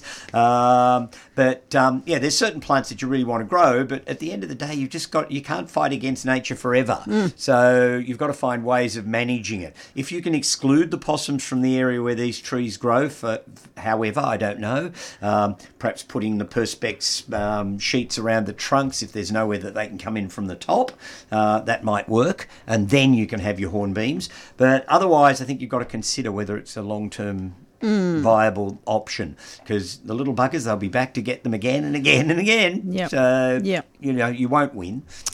All right. Well, thank you. Uh, this is the Gardening Show. I'm AB Bishop. I'm in the studio with Stephen Ryan and Jac Semmler. So, Jac, let's get to some of your gorgeous little plants you've brought yes, in. I have brought in full flower power this morning. You have. I'm very Unsurprising. Um, and I just wanted to do a few little shouts outs to a few of the Australians. So you would, we were just talking about West Australian, South Australian plants, and I've brought in one of these gorgeous little shorter kangaroo paws that have been bred at Kings Park. That Produce some gorgeous stuff over there. they're doing some really amazing breeding, not mm. just on kangaroo paws, that iconic Australian flower, but also on a lot of Geraldton waxes Mm, with too. the verticordias. Yes, Yeah. And as they're doing well. grevilleas as well. They've, got, they've produced some amazing grevilleas there. Really incredible, and it's so pleasing when we see breeding happening in some of our Australian plants and other plants that are really dry, you know, climate compatible with areas of Australia as well. So, you know, full strength to them. And some of the colours that are coming out. So, I've got that incredible, I don't think that that's been bred there, but the landscape lilac Yeah. kangaroo paw. So, I've got That was that. one That's of Angus's. Angus's. Yeah. Yeah, so the landscape range is Angus's. Yeah. So I love Angus's one. I've got that one in the front yard, and then I've got this smaller purple carnival that's in the backyard at the moment from that Kings Park breeding, and it's really interesting. And it's the first season that I've had it in, and it is incredibly prolific Yeah. as well. So a lot of flowers. Unsure about its longevity at the moment because this is the first time I've bred them, and obviously with some of that experimental breeding meaning the performance and the longevity of them improves over time. But yeah, from Angus's gorgeous landscape lilac kind of soft purple delight that's on the flowering on the nature strip to this little guy I'm having a lot of fun with purple and mauve um, kangaroo paws at the moment. Have you tried the turquoisey one? I have got the Oh, turquoisey it's the one. most amazing colour. I, I Royale, can't I think it's around called, it. yeah. Yeah, oh, I've got a blue one. Yep. And I have to admit, like, I'm all, I'm, I'm not sure. Yeah, I'm in awe of them, but I'm, I'm not sure I'm about the colours. sure. They're so they're so unnatural looking. Yeah, it's a bit fluoro. No, no judgment for, for people out Yeah. there that are into fluoro. Go forth, enjoy. Yeah. But but yeah, it's kind of been fun to experiment. I think that everybody appreciates like it's so much fun just to have a crack and see how something goes in your Mm. garden as well. So so thank you very much, uh, Angus Stewart and Digby, Kings Park. Digby Growns, Digby. Digby, at, yeah. Digby at Kings Grounds. Park. And Just yeah, Bloody they're doing great. an amazing thing. And Angus has uh, gone back to breeding kangaroo paws, and he's getting some incredible results. So watch watch the space with Angus. Oh, fantastic. Yeah, yeah. And then also an, a beautiful indigenous plant from the Mornington Peninsula where I garden, the showy podolepis. Just amazing. It's got this big yellow flower. Marilyn Sprague, who I used to work with many years ago, always referred to it as like the daffodil of like of Victoria. Like it really has that big yellow bright flower Yeah. Daisy. a daisy. Sorry. And so, you know, it's just, I'm so surprised because we're always looking for that kind of colour impact with a lot of the flowers that we use. And that one just coated, just so fabulous. And that be- it has this beautiful little nodding head before it flowers too. So it's just sweet in every little aspect. And how tall does that one get? Yeah, so it's about 30 centimetres, hmm. 25 to 30 hmm. centimetres as Nice well. height. Yeah, and so you can use, we're using a lot of these smaller, like 25 centimetre, 30 centimetres to create like a little bit of a gravel garden at home and having a lot of fun with it. Yeah. It's gorgeous. And do you find it's long lasting? I am finding it's long lasting. I've I've used some plants that I were growing from last year, and so I've been pleased with how the plants developed and growing, and the flowering is good. I'm going to go and give them a bit of a dead head so I can, you know, get that extension of mm, flowering as Yep. well. But the the amount of flowers that each plant has on it just delicious. Fantastic. All right, we're going to come back to you, Jac, because you've got a whole vase full there, and I want to also talk to you about your management of of your amazing garden. Um, but for the time being, let's go to Ben. Good morning, Ben. Good morning. How can we help? Um, look, I'm not much of a gardener, but I've just moved into a new share house, and there's a rose bush that was kind of leaning very heavily and was tied onto the fence. Mm-hmm. And the tie has come loose, and the whole thing has basically snapped right off at the base. And we're just wondering if there's anything we can do to save it. Well, if it's actually snapped off, Yeah. then you've got to wait and see whether anything comes up from below the break. And the issue with most roses is that they are, in fact, budded or grafted, and so it could be understock that comes up. So it could be useless if it, if that happens. But if there's enough wood down there that's above the understock. Uh, if it snapped, I'd get a saw out and clean off the top of the cut and make it nice and clean so it's not jaggedy and, and, and rough. Uh, and then just sit back and wait and see what happens. And if uh, uh, you say you're not much of a gardener, you might have to get somebody to come in and check whether, because there'll be regrowth. I'd be really surprised if there isn't. Um, you might have to get somebody who knows their stuff to come in and check it and see whether it's the understock growing or whether it's the, the top that's managed to come back. Uh, and once you know that for sure, then you can make final decisions on where you go from there. Okay, great. But no way to save the. Not if it's snapped off like that. You better just to cut it off. Yeah, well, it's it's all, it's cut itself off. Yeah, yeah. So We can't you- graft it back on. No, no, you can't. You can't graft it back on. I mean, you know, sometimes if you get a small crack in something, you can seal it up and, mm. and, and get it to heal. But it's always going to be a weakness anyway. Yeah. So you know, the next storm that comes along, the whole thing could come out anyway. But if it's basically been snapped right off, it goes in the green waste bin. All right. Thanks very much. Pleasure. Good, good on you, Ben. Thanks for calling in. Cheers. Bye bye. Bye. I love it when people who don't know anything, they're just getting into gardening and they call up, like, yes, go Ben. Yes. And we're all on that journey. Just get Yeah. started. And the Yeah. stupid part about it is it's not a journey that ever ends, so it doesn't matter how knowledgeable you become as a gardener, there's always something new to learn anyway. Oh, so yeah. you don't need to feel incompetent or anything, or No. whatever level you're at. Revel in it and just do what you know you can do and ask Yes. questions and learn. Because learning about gardening is what gardening is all about, as far as I'm concerned. I want to meet the new plant I haven't met before and Mm. find the new technique I haven't used before. And um, you know, it's it's Mm. you can learn something every day. And plants can be so surprising, like Mm. especially when we have these different kind of seasonal variation. I think you're so right. Like learning is that joy of gardening as well, the discovery, the wonder. Like you can never get enough of it. So so get started. Yes. All right, couple of texts. Uh, Robin has messaged in to say we have a 12 year old Eucalyptus scoparia and it has been attacked by a pest. Neighbour thought it might be lerps. It is experiencing dieback in its leaves. Do we have any advice? Well, the first advice is that the lerps are actually the house that the psyllids build. So the lerps are those sugary sort of casings that is what we actually see on eucalypt leaves, uh, which are beloved by lots of birds. Um, so it, it- obviously, if it's 12 years old, it's relatively tall, quite hard to deal with. Um, so I would be maybe. I know this is a long term thing, but planting some plants which en- encourage the smaller birds and they might help clear it up. Um, and just generally keeping the health of the plant going, make sure it doesn't dry out too much through this summer, and um, applying a bit of uh, seaweed solution, those sorts of things. I mean, there can be different reasons why your ukes are um, dying back. Often it's um, caterpillars taking hold. I mean, there's a lot of um, moths and butterflies that um, their host plants are eucalypts.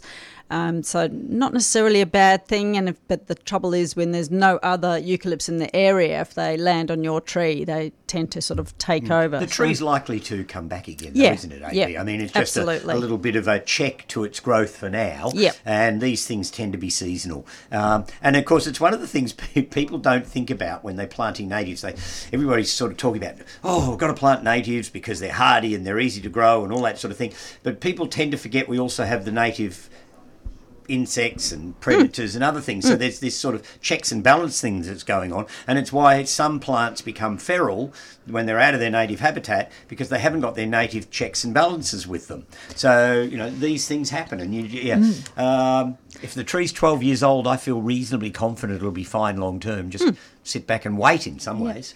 And Australian plants, like we've got such a big continent with, you know, so many different climates as well. And so just being Australian doesn't mean that it's going to survive necessarily in Yeah, look at tree ferns. I mean, you do have to have specific requirements for some of our natives, and I do get worried by people who decide they're going to go down the native path just because they think they're indestructible uh, and they don't understand the diversity of our plant material. Um, that's why a lot of exotics become weedy because they're even hardier and, and, and more adaptable and, and less prone to pests and diseases because their local checks and balances aren't with them. Yeah. Um, Yeah. So just planting natives because of supposed hardiness can be a pitfall. Um, So I'd be very, you know, you've got to know more about them than that. Yeah, I mean, but the fact is, native birds clean up a lot of pests and Yeah. they will help keep that in balance. So be getting some shrubs in there to try and attract those little Yeah, birds. you need all those Yeah, different great. levels. You need the And different look, levels people who've been in my garden realise that it's not a native garden per se. I mean, I've got some native plants there. I've allowed the native trees to stay in, in situ. So I've got uh, messmates and I've got uh, blackwoods and things that are, are, are native of the area. I've still got one cherry ballart, but one fell over in that big storm.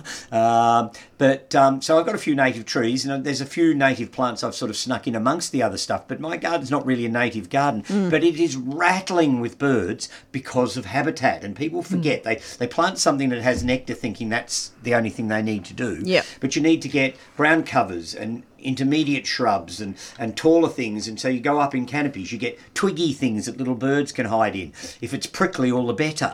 Um, and, you know, you build up that sort of habitat place and the birds will come in and make use of it. Um, and I have to say, there's plenty of exotic plants that produce nectar the birds seem to be perfectly happy to yeah, take as yeah, well. They're, they're not Uh, really fussy. no, in, if it's got nice regards. tubular red flowers, you'll find the honey eaters in it. Yep. Um, I've got a, an abutilon at the nursery that they love and they rattle over the whole time because it flowers all year round. Uh, I've got. Uh, uh, neotropical blueberries in the garden at home, agapetes with little red flowers on them. The honey eaters adore them. Mm. You know, there's spinebills and eastern uh, and and New Hollands that go over that tr- that plant all the time, and it's just outside my kitchen window. Beautiful. So yeah, yeah. yeah, so you just need to get that multi-layered Get the thing. diversity Yeah, happening. and, and it's Jac's idea of having this overplanted, buoyant sort of garden. I mean, that's what animals love as well. So yes, if you, if you space everything out so that it looks nice in 20 years' time, the animals aren't going to enjoy it either. yes. So if you get one message from this morning, Yeah. more plants. Yeah, yeah. Biodiversity is a good thing. You think you've got enough, you've got nowhere near Uh, yeah. enough. Layers and layers. Plants Layer are the solution. All right, quick question from Lizzie in Geelong. Well, hopefully, it's a quick answer. Um, hello, team. Is there a simple recipe for potting mix for potting up garden bits and pieces, hydrangeas, butylon, geranium, etc.? Thanks for a wonderful program. Oh, oh dear. Um, obviously, a, a well constructed commercial potting mix is fine. Yep. Uh, and the simplest and easiest way to go about it, except, of course, you've got to pay for it. If you're going to make your own potting mixes, the big pitfalls are that you need to have something coarse and granular in it, so some sort of coarse gra- sand or gravel. Uh, scoria, in fact, is perfect because it also has um, trace elements and things in it. So if you can get quarter inch scoria, that's fabulous. Then you need your moisture holding things, so composts and well rotted leaf molds and things like that can make the component. And then you've really just got to make it up in a balanced way that's going to drain well but still hold moisture. Um, and that's trial and error to a large extent because it depends on the materials you're using. So at least with the potting mix you buy, it's generally fairly standard and you get used to using it. You know how much water it's going to need and all that sort of stuff. If you're making your own, it can be a little bit more difficult. And of course, you've also got the issue of potential weeds and things coming up in your potting mix. Yeah. So you do have to keep all those things in mind if you're going to create your own. Uh, I just buy 10 metre truckloads. Easy. Yeah, Yeah, yeah, yeah. it suits me fine. Um, all right, thank you. Uh, Rosie in Mount Eliza. Uh, I think she's quite mean. Uh, I'm just going to put that out there. Hello, guys. Loving the enthusiasm. Can Stephen please repeat the name of the fabulous Eremophila? I'm desperate to grow something that he can't. You horrible person. No, go forth. Yeah. Know that, Eh, It's Eremophila. Eremopha- muralii. So it was named after Baron von Mueller, who was the first government botanist in Victoria. And so he had a particularly good eye for a plant. So he named, I'm assuming he named it after himself. Maybe somebody else did. Um, but yes, it's the most fabulous silvery grey foliage and these incredible dark clarity burgundy flowers on it, which stand out amazingly against the foliage. It's a, the plant I saw down at Melton was a bit of an open, leggy sort of thing. It didn't look like it was going to be a particularly bushy plant. But that's the other thing I like. I like plants that actually have an open, airy habit. Uh, why does everybody want things that are round, plum pudding-ish blobs in the garden? I like a plant that's sort of open and That you airy. can see through. Yeah, yeah. Uh, you, the, you can then plant it to the front of a border so that you don't end up with something that looks like greengrocer's staging, uh, because a see-through plant can be really useful that way. And I know it won't hide your nefarious carryings on from your neighbours, um, but you do need plants like that in the garden. So yes, Eremophila muralii. Muralii. Go- go for it, Rosie. Yeah, yeah, We and wanna- I want I want to report Yeah. back. yes, Yeah. this Uh, time next year. And I want your address so that I can come around and throw some bleach at it occasionally just to stop you from getting away with this. All right, Kate in Northcote has a Daphne that looks looks healthy, but has some yellow leaves, drooping, and some scale. Flowers Mm. beautifully, and it's quite large. I did not prune after flowering this year because I was away. Should I do anything? Well, I wouldn't prune now. No, No. but it sounds like definitely going back to the fundamentals and ensuring, you know, that, that it's getting sufficient water, especially as we go through this hot, cold, Yeah. hot, cold, hot, cold kind of season. It sounds like it's a little upset, and, you know, often it gets a bit of plants get attacked by pests when they mm. are not happy. And so seeing what you can do to uh, amend that stress, but potentially a bit of a feed too if you're getting Yeah, what look, I would you would, think, now would be a good time to feed a Daphne. Uh, the only thing I have a, a real problem with with Daphne is, of course, that there's also Daphne virus out there. Yes. And it could be the beginnings of Daphne virus, and there's nothing much you can do about it. So if that's what is happening, uh, if it's only the older leaves, it may just be getting ready to shed some of its older leaves too. Some people get paranoid about evergreens dropping leaves, uh, and when new growth comes, old leaves drop. Uh, but if it's looking a bit flaggy and droopy, I hate to say this, Jac, but it might be the opposite. It might have got too wet at some stage. too wet. Yeah, because Daphnes have a very fleshy root system, and um, uh, of course. The roots will die if they get wet, wet, wet. Bit but of often the, da- the damage doesn't show up until the warm weather sets in because they oh. can't then take up the moisture because their mm. roots are dying. Excellent bit of advice. Yeah, so you do need to go in both directions. It sounds like I'm sort of covering all bases, but it can be too dry, but it can also be the evidence of having been too wet and if there's too much root damage there's not much you can do about it but if you know if the roots are still alive well you know give it the seaweed because that will hmm. be a tonic and it will Yeah. help reinstitute some more root system and give it a bit of a tonic that'll sort of boost it a bit. But Daphne virus, there's nothing you can do about it. You can feed them up and they'll green up for a while, but it'll eventually kill out the plant if that's what's there. And without seeing it, I can't say whether it is or not. Yep, fair enough. All right. Our fellow co host, Chloe Foster, Ah, yes. is taking advantage of the panel today. Uh-oh. And she said, would love some tips on dealing with passion vine nymphs. They're in proportions. Uh, that will be damaging to my plants and just seem to jump away when I spray soapy water on them. they don't like having a shower, Chloe. Yeah. Nymphs, maybe it's a good op- idea to kind of explore some biological control. What Yeah. You Mm. consider, like, there's some good bugs out there. Yeah, you and can hop that's- on to good bugs and bugs for bugs and Yes. yeah. well, I would start with that because Yeah. I don't know that there's any other biological controls for things like passion vine nymphs. Um, and they are an insidious creature that can cause quite a lot of damage to your vines. Uh, and Chloe's right, you can't really deal with them uh, just by spraying with soapy water or something because they will just keep coming back. Uh, but again, like anything else, it's going to be seasonal. So if not too much damage is done, sometimes just doing nothing can work. Um, I remember as a very young horticulturalist in my old family nursery, one year for no apparent reason we had this incredible infestation of aphid. The tree ferns were covered in them, the maples were covered in them, everything was covered in aphids. And I was just getting to the point where I was going to go out with a spray pack and start spraying everything because the damage was starting to be quite severe. Uh, so I was just really waiting for a nice fine, calm day where I could go out and spray some toxic chemical. I don't even remember what I'd planned to spray now, but whatever the chemical of the time was, I was going to use it because there was just so much damage going on. Um, but the weather was just so fickle, I didn't get out to do anything. And suddenly, my garden was full of uh, praying mantises, uh, ladybirds. In fact, every morning I would go out and scrape the ladybirds off the top of the swimming pool and put them back in the garden again. Quite literally, I was scooping them off the pool. And there were thousands of them finches, silver eyes, um, all sorts of small birds. And within a couple of weeks, I couldn't find an aphid. And so I hadn't disbalanced things by spraying because if I'd done that, I would have thrown the whole thing out of whack.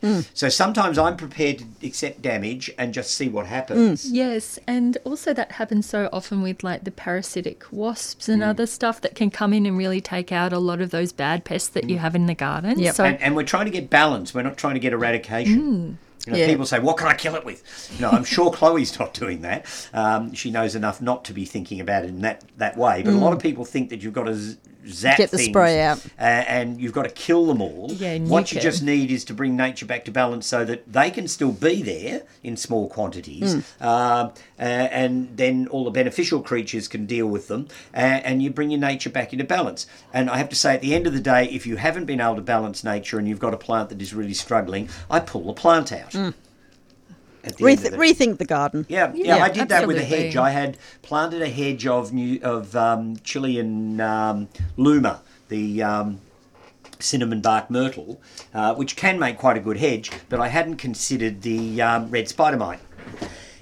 Which can you know cause so much significant damage, Oh, can't it? If it if it gets in there. And it did, and I ended up with something that looked more like a pleached alley uh, because all the lower branches were dying off the thing. So I went through beneficial bugs and I got these things that you know could help. But at the end of the day, they did help, but they didn't make the plants clean enough to do the job that I needed them to do. And so I bit the bullet and took them all out. it's Yeah. a great I took out 50 plants. You Yeah. know, it was a hedge. I love that approach because it's like we, we have these barriers and challenges that come up in our Hmm. gardens, but actually just make us more creative gardeners. Yeah. Well, I Yeah. planted a Yeah. different hedge. I still needed a hedge where it was, so I ended up planting Escalonia as a, an alternative, which is, I have to say has been quite successful, except where it gets into the shade a bit much and then it gets a bit thin.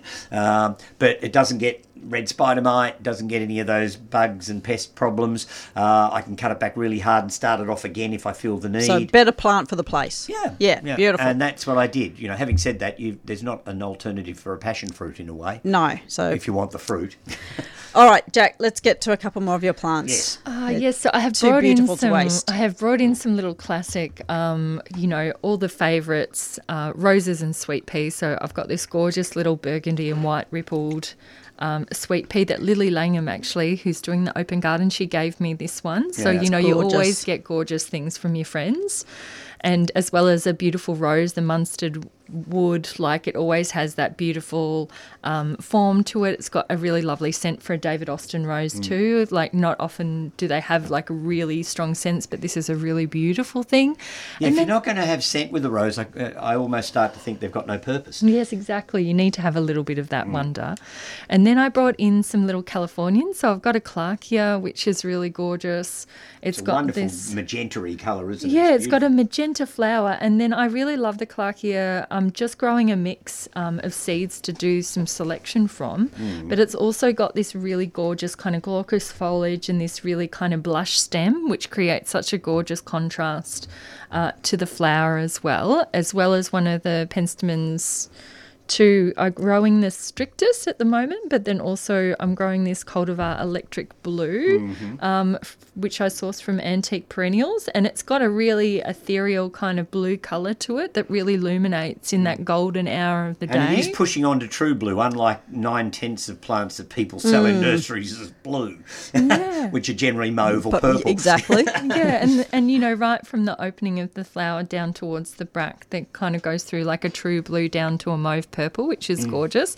But then a rock isotome too. I've got growing them a whole lot of them on my nature strip at the moment, and they like the Podolepis, like just completely covered in flowers, and just not not like used as much as I think should for an Australian plant in our gardens. Like has a really beautiful, uh, like fully flowered kind of quality to them. So all different bits and pieces from the garden as well today. And lots of yellows, mauves, purples. Is that your sort of aesthetic, or do you go for anything and everything? Yeah, do you have orange? Do you? Do, I'm I love all color. Good. all color is a great thing. I'm I'm always kind of amused by like I think sometimes we're told these really strict rules around the use of color in ah, gardens. yeah. And gardens are really personal places. Like if you love yellow, if you love orange, go forth. I have grow- to say though, if they don't like yellow or orange, they should take aversion therapy and plant some.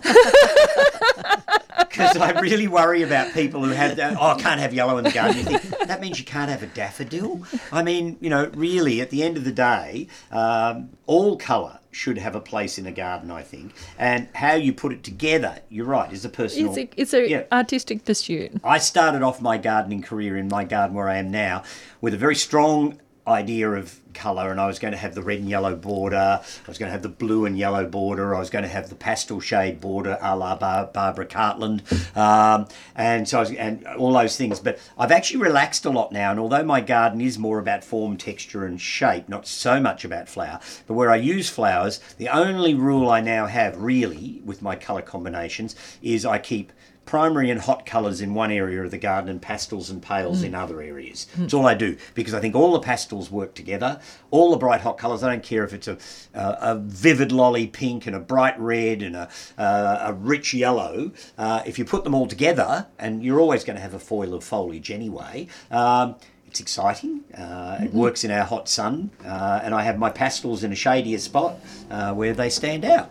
And I think that for me that works. And but if it doesn't work for other people, that's fine too. Yeah. At Heartland, at my garden, I feel like this garden is really like it's my plant lab. Like it's where we test and trial different plant combinations, different plant communities. And so I've got all different kinds of little pockets of planting, even on the verge, as you know, a little succession of different series of plantings. And so there's plenty of room to explore different colour palettes, not only at certain points in time, but their succession throughout the year too, because mm. we really love having successional and dynamic kind of plantings. And so you can kind of design it to have a particular colour palette at one point of time in the year, and then it completely sw- Yeah. can switch and change to a completely different one at a different point in time. So, you know, there's so much fun to be had. And if you're a little bit like if you're a little unsure about how to get cracking with colour, you know, you're choosing your interiors, you in choosing what you wear, like feel confident.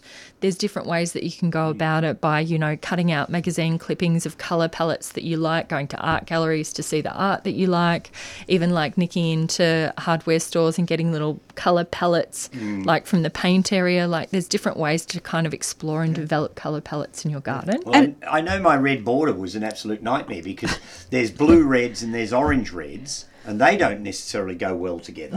Um, and of course, you'd bring home a plant thinking, oh, this is red, so it's going in the red border. But then you'd realise the red border didn't get enough sun in that area for that plant anyway. So you can actually almost paralyze yourself by by being too specific about what you're trying to do. So I've relaxed a lot in over the years, and yeah, so I just I have a sort of vague idea of what should work, and and as long as I've got lots of foliage and things, everything sort of does. Yeah, and more experimentation.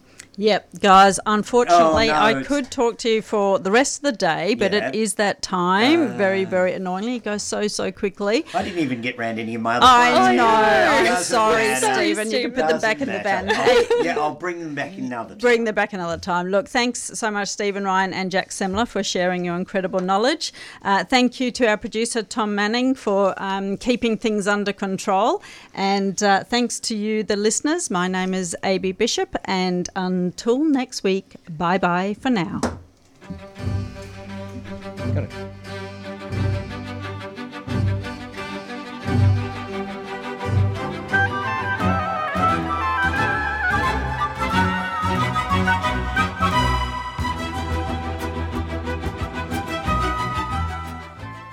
You've been listening to a 3CR podcast produced in the studios of independent community radio station 3CR in Melbourne, Australia. For more information, go to allthews.3cr.org.au.